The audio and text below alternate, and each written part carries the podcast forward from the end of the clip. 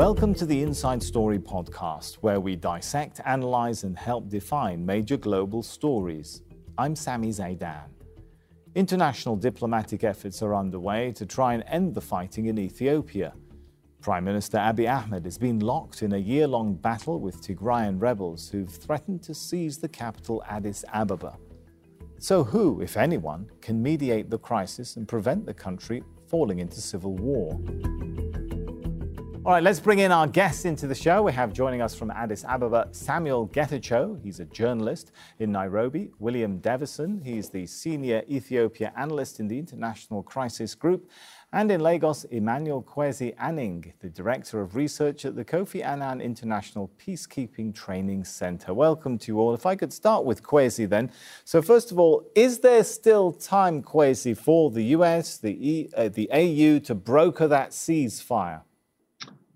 Well, I think every partner, every mediation partner that is acceptable to both both parties, uh, who seeks to broker some initial agreement that will bring the parties around the negotiation table is very useful. But even more critical is the role of the of the African Union. I know and I do recognize that it is in a very tight corner between the rock and a hard place. It is host to the, or it is a guest to the people of Ethiopia, and it needs to walk this very tight rope to bring the parties together. I know earlier efforts have been rejected. Um, there are suspicions around the present initiative. But I think the African Union must, by all means, become one of the critical holders in trying to bring the multiplicity of warring factions together. Because in the long, in but, the in the but in the Kwesi, medium my question long is, term, can they still do it? Is there time, or has that window closed? well, there isn't much time. The the the the opposing forces have laid down the gauntlet, and there's very little time. The forces seeking to come into Addis think that they have the momentum on their side. The rhetoric from Addis shows increasing desperation. And I think there will be a lot of hardcore forces within the Tigrayan and Oromia forces who would want a quick and decisive entry into Addis, that certainly Right. would be a disaster. Right, So right. time is not on our side at all. Running time is running out. Before we go into the situation on the ground, let me bring William into the chat and ask this question. William, right now there's quite a number of diplomatic efforts going on. How aligned are the interests of international powers in Ethiopia right now? Oh, I I don't think that's a, a major part of the, the problem here, whether it's um, you know, the EU envoy, um, US envoy, uh, President Kenyatta and the Kenyan government, and then also we see the um, OCHA chief, Martin Griffiths, as well. I think they're all pushing broadly in the same direction here. They want to see the humanitarian situation addressed, and that needs to come through a ceasefire and negotiations. The problem is any external actor um, really you're getting any traction with the Ethiopian protagonists here. Um, the you know, the Tigray leadership now thinks they're in a commanding military position, therefore adopting an increasingly hardline position, even suggesting that there's no real room for negotiations with Prime Minister Abiy Ahmed now. And of course, you know, Prime Minister Abiy Ahmed has, and his government have been resistant to the idea of negotiations from the outset. Um, they said that that uh, Tigray leadership has you know, committed treason essentially and, and launched an insurrection. In May, they classified them um, as a terrorist organization. Um, and as we've seen these uh, increasing uh, military victi- victories that have you know, put the, the Tigray leadership in this bullish mood, all we've seen from Addis Ababa is a doubling down, um, calls for all out mobilization and a state of emergency. And at the moment, no sign of a recourse to negotiations. But that really does threaten to be um, you know, particularly destabilizing, um, partly because you know, the, the war could come to Addis Ababa. Um, that could have knock on incredibly serious effects for, for Tigrayan citizens, not least in the forms of increasing state repression and perhaps mob violence. Therefore, at International Crisis Group, we think more than ever there is a need for Abiy Ahmed's federal government to take action to really facilitate aid to Tigray rather than choke it. We've just seen the arrest of 70 World Food Program contractors in Semera, you know, a key point on that um, aid route. We also need to see the federal government unblock services. Uh, people are running out of cash in Tigray or have run out of cash because there is no banking services, no telecommunications, no electricity. If the federal government takes these measures, that might convince the Tigray leadership to stop their advance. Otherwise, they look to press on, first by trying to take control of the Djibouti corridor and choking Addis Ababa. Then, if they do not get the concessions they want and things continue to go their way militarily, they will press on towards Addis Ababa um, with their in, alliance with the Oromo Liberation Army. And again, that you know threatens to create you know, huge amounts of destabilization in Addis Ababa and potentially beyond. All right, so it does look like momentum is against peace efforts for now. Let's get the perspective from Addis Ababa and Samuel, as William noted there, that the rebels feel like things are on their side. What is the perspective from inside Addis Ababa? Do people have any genuine hope that maybe peace and a ceasefire can be achieved, or are they resigned to some kind of standoff, military standoff in Addis Ababa now? Overall, Ethiopians are really endorsing the idea of peace. Ethiopians are peace-loving people. It's a, it's a founding nation that founded the African Union. Um, and I, I, believe Ethiopians overall do support the idea of peace, but they also want Ethiopia to be recognized as an independent nation that can decide on its own with an advice from its friendly nations. Um, but overall, um, you know, Addis Ababa has been really, uh, since the beginning of last week, uh, been concerned and worried about what's about to happen the uh, local government said, uh, you know, they told the residents to register their arms um, and also defend their neighborhoods. That's very vague, and that scares a lot of us. Uh, but overall, um, I think as we've seen, uh, you know, it's uh, again, this conflict is a wage issue among Ethiopians. Um, you either like it or hate it, and you can only see the kind of uh, conversation that's been happening. That's as toxic as it gets on social media. Mm. But Ethiopia is an important nation. It has a population of uh, more than 110 million people. Uh, it's a diplomatic capital of uh, uh Africa. Um, and I mean, I don't see, I don't think anyone would want anything but peace for this country. And right. the African Union envoy has said there's a small window of opportunity. I think that should be pursued and peace needs to come to this region. And what happens in Ethiopia will affect other neighboring nations as well. Kwesi, what strings do international powers have left now to pull on the different parties at war? We've already seen the UN has been pleading for access, humanitarian access. The US has removed its uh, favored trading status for Ethiopia. Still, the parties seem like they want to go at it. This is a family war conflicts are saying there are issues of identity, there are issues of personality, there are issues of power um, games, there are issues of ethnicity involved. You know, so I think for from the perspective of both sides, the drive to win a decisive victory is there. And I think the the temporary halt basically in in in these conflicts is to, to get more weapons, to ramp up the propaganda, to get more people um, to sign up to the war itself. All right, apologies. Obviously, we're having a bit of difficulty with the connection there to Kwesi. Let's continue with our other guests, though. And I guess, William, I've got to ask the question of what would it take at this point to convince the opposition not to go for the capital? Because it, it does feel like they are very confident and eager to have a go at Addis Ababa. Well, as I suggested earlier, um, I think given the uh, the military situation, um, as as we understand it, it does seem like something needs to be put on the, you know, something concrete needs to be put on the table to to stop um, continued pressure. I think that pressure initially would come.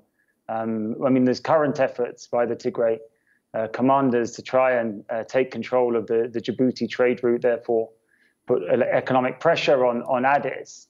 Um, and I think, you know, unless there are those sorts of measures um, really to try and facilitate aid to Tigray, where there's hundreds of thousands of people in sort of famine conditions. But um, William, no, what kind of pressure? What are those measures that the international community could take right now to convince the opposition, who are not far from Addis Ababa, who feel they have momentum on their side, to pull back? That's that's what I'm talking about. There, there isn't there isn't any leverage. The the the, the, the, so the nothing, leverage, basically. if it exists, the, the leverage, if it exists, needs to be applied on the federal government to encourage them to take action to relieve what the federal what the Tigray leadership considers to be a siege of the region, which is threatening to kill hundreds of thousands of people in the region. Now, unless that sort of action is taken, then it is likely that the Tigray leadership will press on in the manner that I'm describing. The alternative is that the federal government and its allies tries to win the war. But in the last few months, they seem to have been losing the war. So the issue is that there isn't really that much pressure being applied by the international community. They don't have that much pressure. Also, if you look at the statements coming out of, for example, the United Nations Security Council the other day, there are all these um, suggestions, um, urging um, for the Tigray leadership to return back to Tigray and stop fighting. But the Tigray leadership is fighting in its own mind, according to its own justifications, to try and overcome this siege, to try and reclaim territory that they lost to Amhara region at the outset of the war, and to remove what they see as existential security threats to Tigray. Now, it's understandable that people want them to stop fighting, but they made the decision to go on the offensive in July after removing the federal military from Tigray and the Eritrean military in June. And that is the reality of the situation we have there. William, let me jump in there and ask you this uh, question, though. If, uh, according to that scenario, if the siege is lifted uh, by the, the central government forces on Tigray and they uh, are under less pressure, would that encourage, would that really encourage the TPLF and its allies to pull back if they're under less pressure and they're in a stronger position? Or would that encourage them to go further and say, well, why not finish the job? Um, I think it would be, um, it would make a, create a very strong case for the international community, just as they're placing pressure on the federal leadership to make those sorts of meaningful concessions to try and save hundreds of thousands of lives in Tigray. I think they would also be in a very strong position to put pressure on the Tigray leadership to stop their advance, stop trying to achieve regime change, which could be incredibly destabilizing in terms of the war coming to Addis Ababa. It could also catalyze your further state repression and mob violence against Tigrayan civilians. I think at this stage, you know, it, it certainly is the sort of course of action that should be achieved. Um, I also acknowledge, you know, where your question is coming from. We have seen a particularly bullish positioning from the Tigray leadership talking about no negotiations with Abiy Ahmed and his allies. But I think, you know, given how critical and how dangerous this situation is, what needs to be done is to place that pressure on the federal leadership to take some, to make those concessions in terms of humanitarian access right. and restoring the services to Tigray, and then put the pressure on the Tigray leadership to show some restraint here. Okay, interesting point. Let's take it to uh, Samuel then, if we could. Samuel, do you think the central government wants that sort of negotiated uh, resolution or ceasefire at least? Does it want the sort of preconditions, perhaps even power sharing arrangements that might have to prevail if they uh, lift their siege of Tigray and they give some space to the TPLF? I do not think so. Uh, the Ethiopian side has already said the TPLF is a terrorist organization, as you know, they've declared them as such.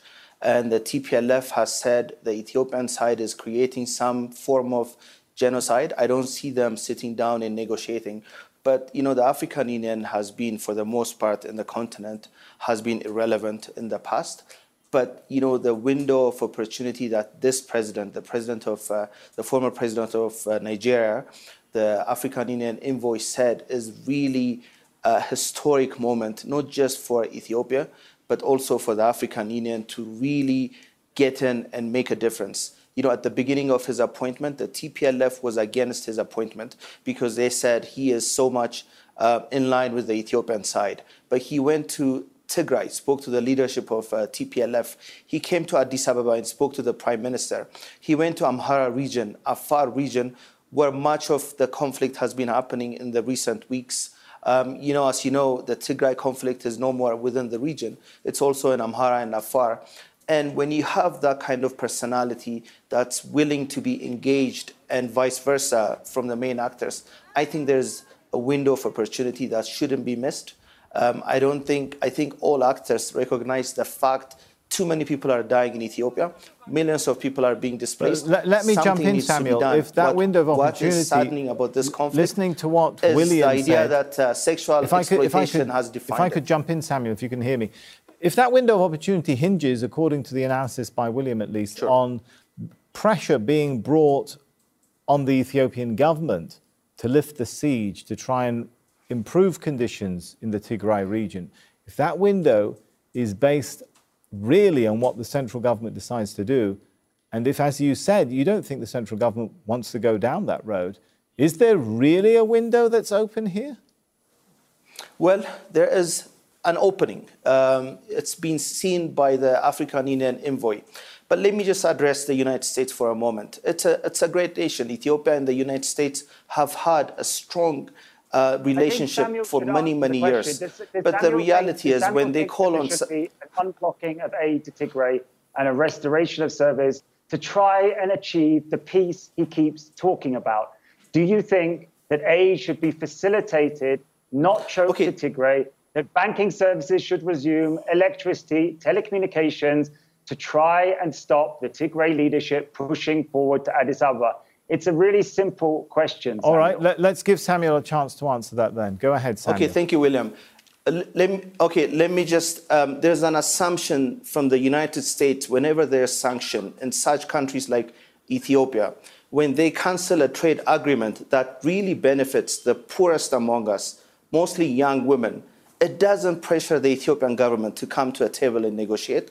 The United States has to play a role in Ethiopia. I understand. I get that. I mean, the U.S. is a powerful nation. It, it afforded but my own father the question, the education sorry, Samuel, that the he needed that when he was a young man. I have, but have the reality you is as the well U.S. as William is really trade- regarding agreement- whether you think the, trade the, the central authorities should be willing to ease the situation in Tigray.